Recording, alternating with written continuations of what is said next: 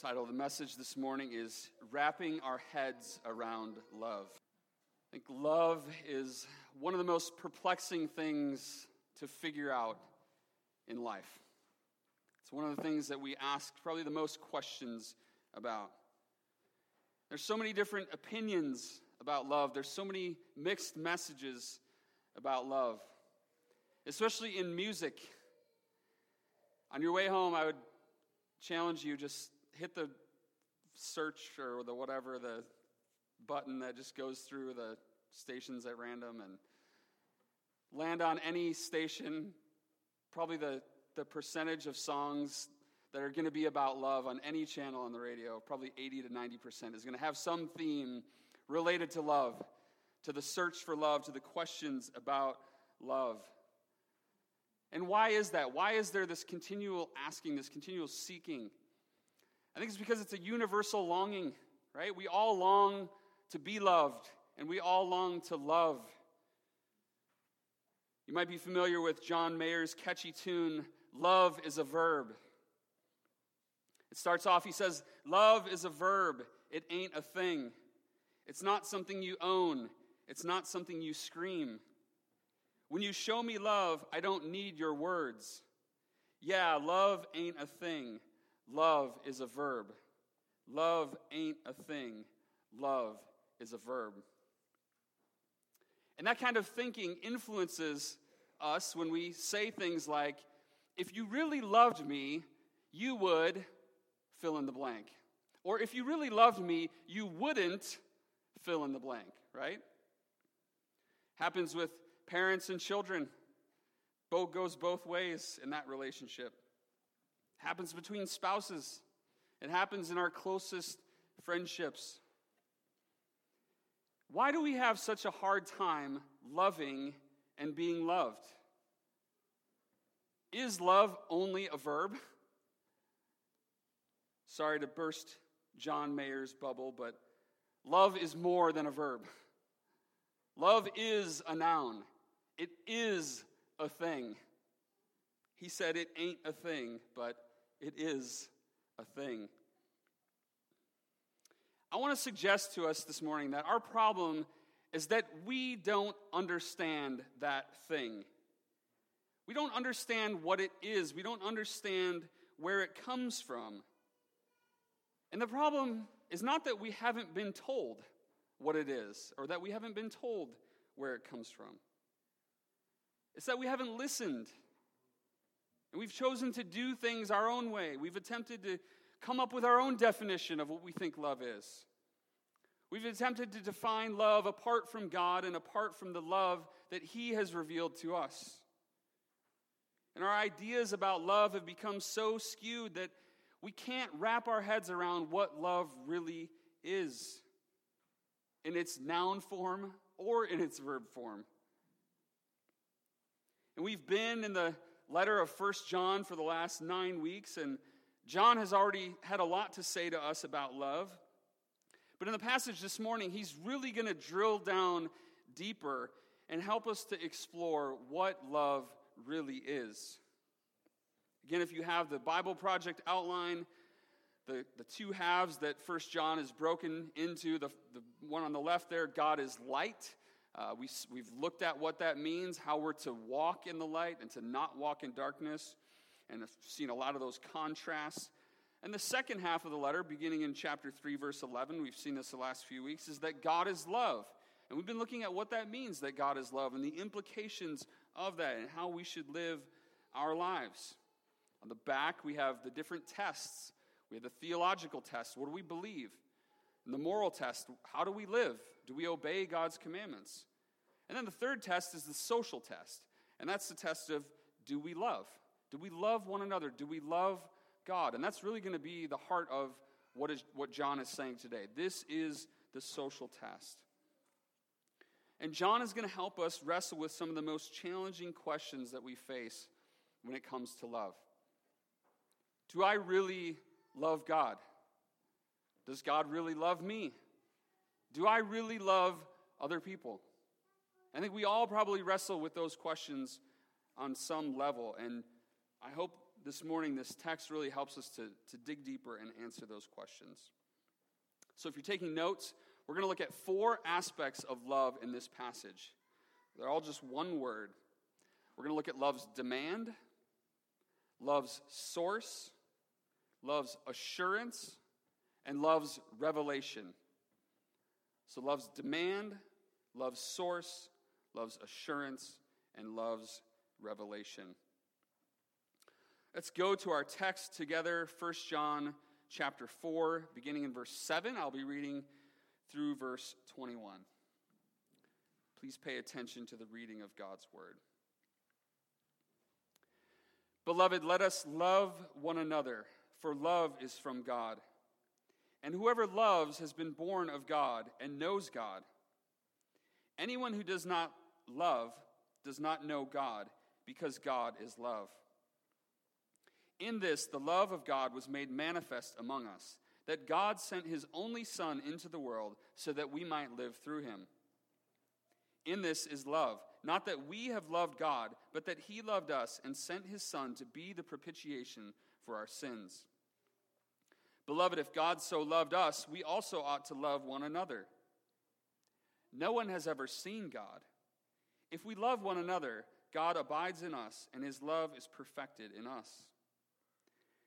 By this we know that we abide in him, and he in us, because he has given us of his Spirit. And we have seen and testified that the Father has sent his Son to be the Savior of the world. Whoever confesses that Jesus is the Christ, that Jesus is the Son of God. God abides in him, and he in God. So we have come to know and to believe the love that God has for us. God is love, and whoever abides in love abides in God, and God abides in him. By this is love perfected with us, so that we may have confidence for the day of judgment. Because as he is, so also are we in this world. There is no fear in love but perfect love casts out fear. For fear has to do with punishment, and whoever fears has not been perfected in love. We love because he first loved us. If anyone says, I love God, and hates his brother, he is a liar. For he who does not love his brother, whom he has seen, cannot love God, whom he has not seen. And this commandment we have from him whoever loves God must also love his brother. This is the word of the Lord. We're going to look at these four aspects of love love's demand, love's source, love's assurance, and love's revelation, mainly in verses 7 through 12 here. And then we'll briefly look at verses 13 to 21. But the first thing I want us to see here as we look at verse 7 is how John addresses the believers here that he is writing to. He calls them beloved. Beloved, let us love one another. This term, he uses this term beloved six times in this letter. It's one of his favorite terms uh, to, to address those he is writing to. Uh, two times he uses it in this passage. Beloved, he's saying those who are loved by God, those who are objects of his affection. In chapter 3, verse 2, he said, Beloved, we are God's children. And I believe that John wanted his original readers and us today to hear this address and be reminded of our true identity that we are beloved children of God. As the Father has loved the Son, so he loves those of us who are in his Son, and we need to be reminded of that. I think this might be the, the first and the most important step to wrapping our heads around this idea of love. It's knowing who we are, it's knowing that we are beloved children of God.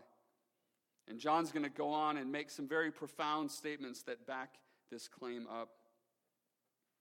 So let's dig into this first paragraph here, verses 7 to 12, as we see these four aspects of love clearly laid out. we start with love's demand. 7, the beginning of 7 there. Let us love one another. John has made this point already over and over in his letter. Chapter 3, verse 11 This is the message that you have heard from the beginning, that we should love one another. Chapter 3, verse 23 This is his commandment, that we believe in the name of his Son, Jesus Christ, and love one another just as he has commanded us. And he's going to make that same claim several more times in this passage here. We should love because we are commanded. We should love because God first loved us. We're going to see that in verse 11 and verse 19 in this passage. And we should love because it's how the world will know that we are Jesus' disciples. I've mentioned this verse many times as we've gone through 1 John here. John chapter 13. This is after Jesus washes the disciples' feet. They're in the upper room. He says to them, A new commandment I give to you, that you love one another. Just as I have loved you, you also are to love one another. By this, all people will know that you are my disciples, if you have love for one another. You can't fake this. This isn't just some slick marketing technique.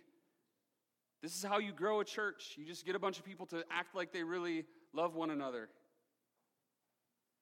The early church didn't strategize their way to growth and influence in the pagan society around them by faking love. True love is self giving and it's self sacrificing. If someone walks in here and they see a bunch of people who are only concerned with themselves, only concerned with their own needs and their own lives, they're going to be able to tell right away. I've shared a, a statement with some of you that's probably one of my favorite quotes, and it's culture eats strategy for breakfast. And I have this picture in my office to remind me of that. This is my, my best friend in China, Joey. Uh, he was on my team, he was my team leader uh, for part of the time. And this is us sitting in the office where we'd have our team meetings. And I look at this and I'm reminded that that was a theme of our team. Culture eats strategy for breakfast. And you might be like, what on earth does that mean? It means that the culture that we build, the, the way we do things, is always more important than the strategies that we have. It means we can have all the right strategies, we can, we can plan and we can do all the right things. But in this case, if, if love, if true love isn't undergirding all those things, then it's just strategy. It's just something on paper. And that culture that we build needs to be important. It needs to be the central thing. Our vision as a church is a community of Christ followers called to know, love, and serve God and others. And the idea of, of loving God and loving others. It's the greatest commandment that Jesus talked about. Loving the Lord your God with all your heart and your soul and your mind. Loving your neighbor as yourself. There's a quote I want to share with you from a, one of the commentaries I was reading this week. I think it really really speaks to this idea. He says churches must be communities marked by this intentional care and love. All the outreach programs in the world cannot approach the power of seeing this love lived out in tangible ways on a consistent basis. John has told us that this is the way God will be seen. But too often it is easier to plan another program than to engage in messy, vulnerable love for one another. He speaks here about himself. He says, I have seen this lived out as fellow believers went out of their way to minister to my family in times of grief and suffering. And onlookers were bewildered by what they saw. Who are these people? Why would they go to such trouble for you? When I told them they were members of our church, they responded, What kind of church do you go to? Even in my Bible Belt community, the door was now open to explain the love of God. Brothers and sisters, are we allowing God to open those kinds of doors by the way that we love each other? Is the world around us looking and seeing, saying, asking, Who are you people? What, what are you guys about? I pray that that would be true of us here at Living Stone. You know, as a church planter, I get all kinds of questions from people like, hey, how, you know, how's the church going? And is it growing? And how do you, you know, how do you grow a church? And all these things about, about strategy and outreach and all these things. And it can be overwhelming at times. It can be overwhelming to feel like, man, you know what? I just got to go. I just got to go read the books, right? I got to read the strategy books. I got to just figure out what's working. What are other people doing? And I got to just go do those things, and then the church will grow. But that's all just smoke and mirrors. If the culture's not there, all the strategy, it's worthless. I want to encourage you guys to, to love one another and to trust God that He is at work, that He is building His kingdom, and that we are a part of something beautiful here. And it can be challenging at times, right? It can be discouraging. Summer's coming up, right? I'm already preparing my heart for the weeks when all the families are gone at the same time. And it's like, where's everybody at? But who, I don't care, right? Because I know God is at work here. And I know we love one another. And I know we want to show that love to the world. So let's continue to do that. I think God is doing a great work here, and I'm encouraged by what I see. And I want to encourage you guys in that too. Love's demand can only be met because of love's source. Second part of verse 7 For love is from God. That word for can also be translated because. Let us love one another because love is from God. That's our true motivation. Love is from God. And we're going to look at this. We're going to come back to this um, idea of love's source in a minute. But because we know where love comes from, because we know love's source, we can have love's assurance. The last part there of verse 7 Whoever loves has been born of God and knows God. John highlights these two things here, which he has been highlighting throughout this letter being born of God and knowing God.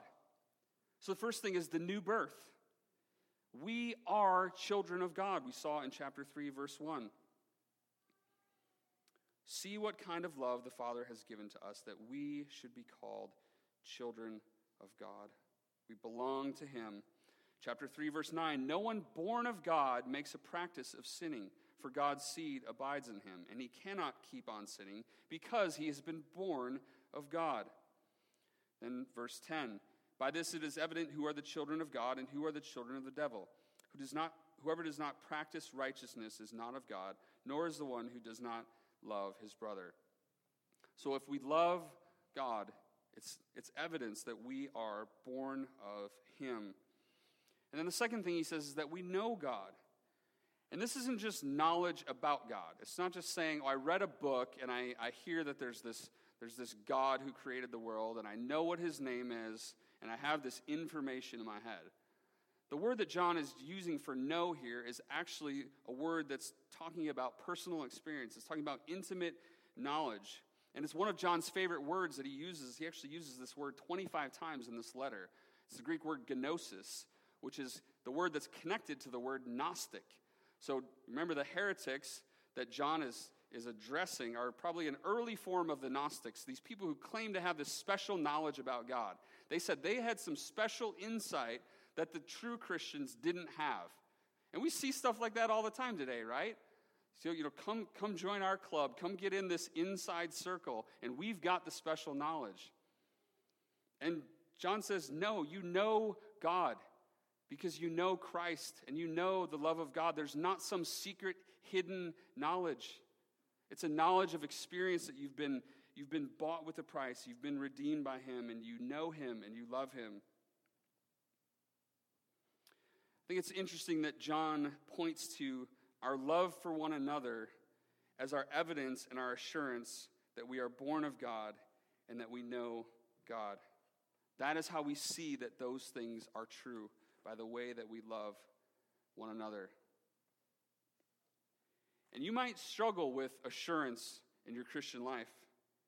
You might ask questions like Am I really born again? Do I really know God? Let me ask you Do you love your brothers and sisters in Christ? Do you love your brothers and sisters in Christ? This isn't the only grounds for our assurance. It can't be the only grounds for our assurance because then it would be based on what we're doing. But we'll see in the next section how our assurance is grounded also, and most importantly, in what God has done for us. But don't overlook this important part of the equation this relationship between the assurance that we have in our Christian life, the assurance we have of our salvation, and the love that we have for our brothers and sisters in Christ. If you were here a couple weeks ago, we looked at uh, the, the comparison between Cain and Jesus. Don't be like Cain, right? Be like Jesus, the one who laid down his life. Don't be like Cain, who murdered his brother. And this doesn't come naturally for us. This is a, a work, a supernatural work of the Holy Spirit to produce this kind of love. Because if we are left to ourselves, we would be just like Cain. We would murder our brother. We would ask the question Am I my brother's keeper?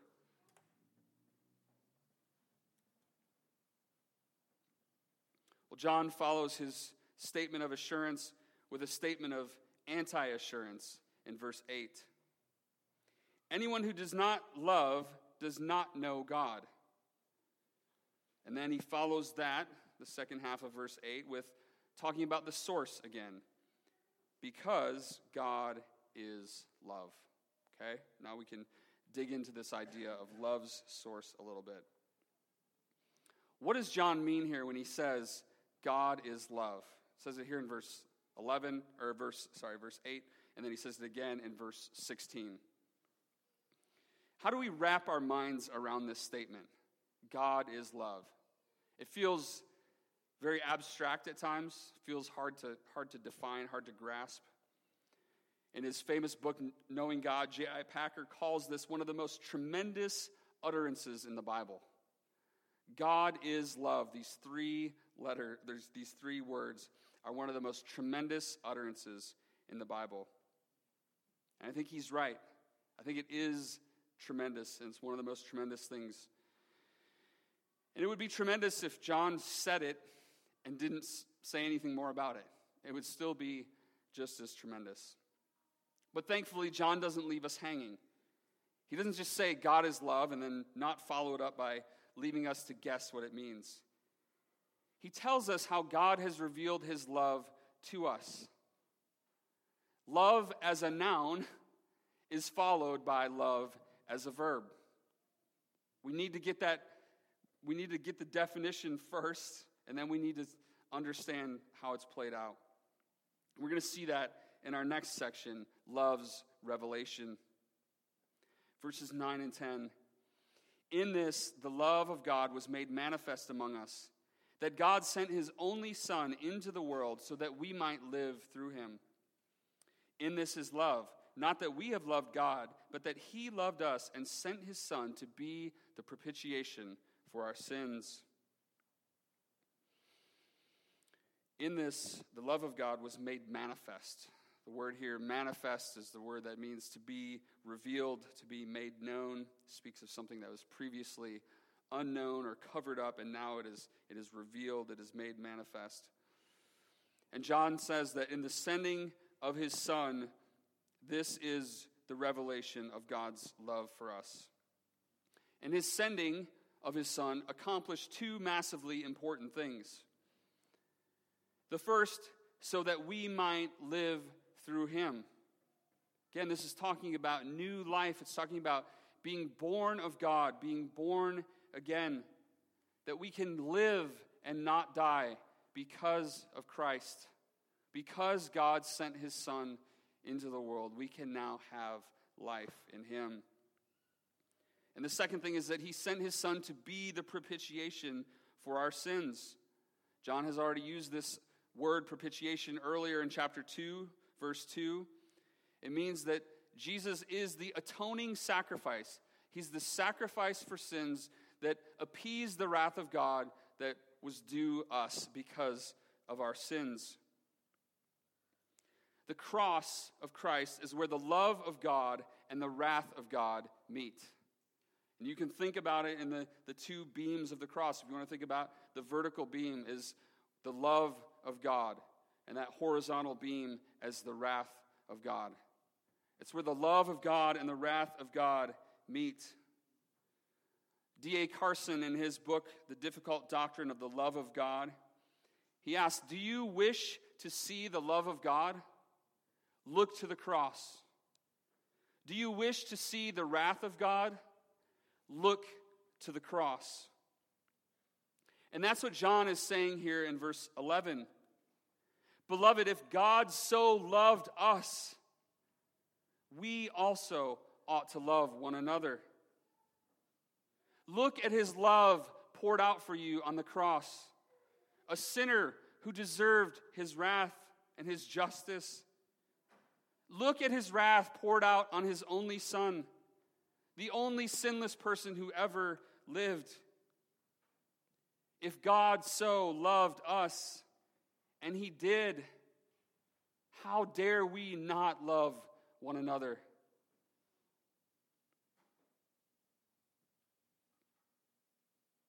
When we have experienced and have come to know God, the source of all true love, then the demand to love one another doesn't seem so demanding. When we have come to know Him, to experience Him, the true source of love, and these demands that we are given, they don't seem so demanding.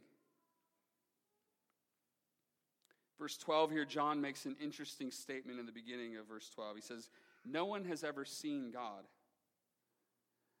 That's an interesting, it may seem like it kind of goes with verse 8, this kind of anti assurance theme, but it's not. Because he follows it up with a statement of assurance. He, he's saying, even though we haven't seen God, if we love God, God abides in us and his love is perfected in us. In other words, as we, as we were saying, the world can see God through us by our love for one another.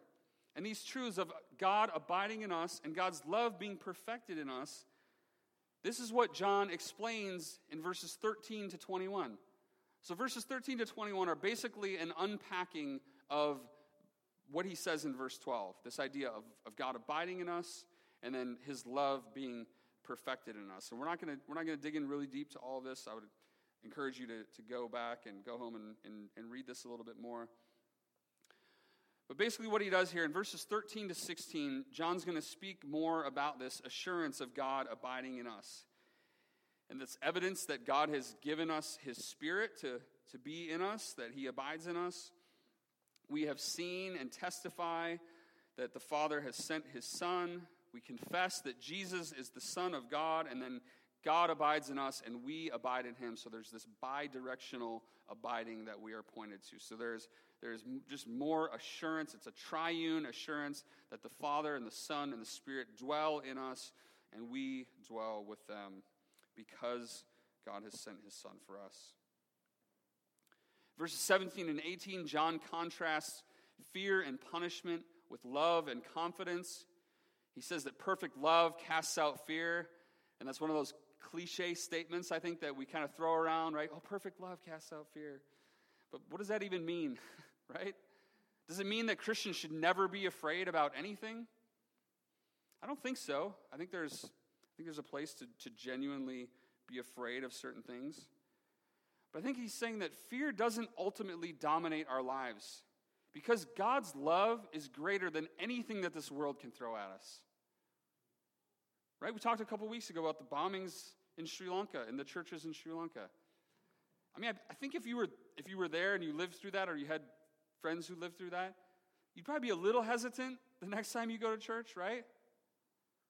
But I guarantee you that people didn't stop gathering for worship the following Sunday in the face of, of those threats, right?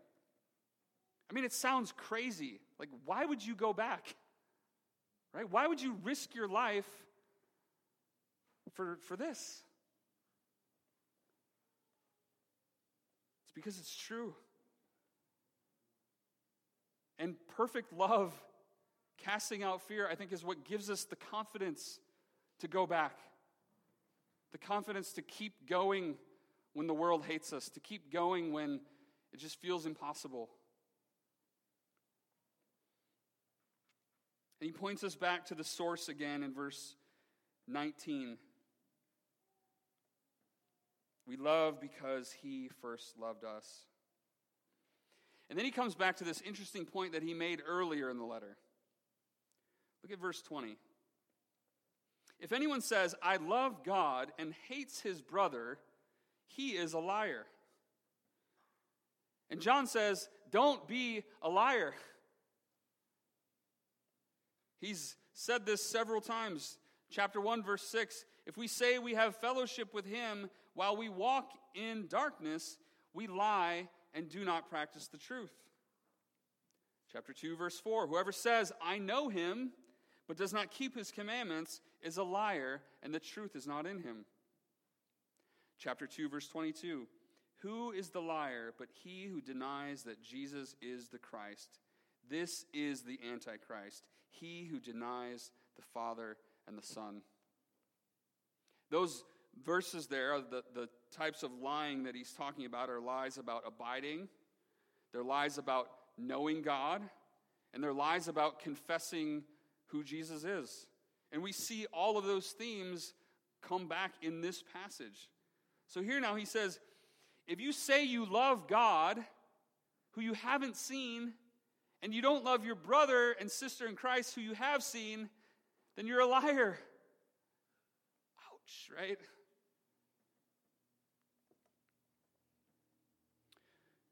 He's going to explain what this means here, the rest of 20 and 21. He who does not love his brother whom he has seen cannot love God whom he has not seen. And this commandment we have from him whoever loves God must also love his brother. So, this whole section, all 15 verses here, are sandwiched in between verse 7 let us love one another, for love is from God. And this is the commandment we have from him whoever loves God must also love his brother. So, this idea of, of seeing versus not seeing is kind of interesting. Uh, John is right. On the one hand, we haven't seen God. Right? We haven't seen God face to face. We haven't seen God in all his glory. God said, No one can see my face and live. But on the other hand, we have Jesus saying, If anyone has seen me, he has seen the Father. So, the revelation of God's love in sending his only Son into the world to be the propitiation for our sins, in a sense, we have seen God because of what Christ has done, because we have seen Christ with the eyes of faith. Again, remember, do you wish to see the love of God? Look at the cross. The ultimate display of God's love for lost and broken sinners like us. Have you been born of God? And do you know God? Those are the questions that John is getting at. And unless you've looked to the cross and to the perfect Son of God crucified in your place, then the answer is no. You don't know him and you haven't been born of him. But if you have looked to the cross, then you know him and you are born of him. If you have looked to Christ alone and trusted him alone for your salvation. And this isn't just a one time thing. It's not just opening up your Bible and, oh, on this date, right, I prayed the sinner's prayer and I'm good, right? We are to continually look to the cross, to continually see the true source of love, so that the demand of love that is given to us here is not an unbearable burden, but it's a joyful response to the love that has been poured out for us. And we can live with confidence and assurance as children of God because His love has been clearly revealed to us in His Son. And we come, we're invited this morning to celebrate that revelation of love, to celebrate that display of love as we gather together at this table.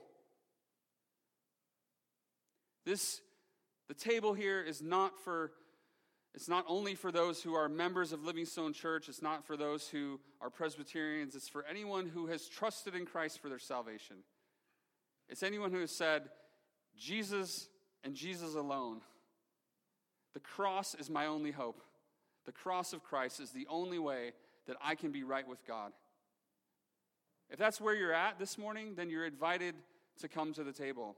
And if you're not there yet, if you haven't trusted in Christ, then we would ask you that you would remain in your seat while, uh, while we take communion. Love to talk with you more about what it means to be a Christian, what it means to trust in Jesus alone for your salvation.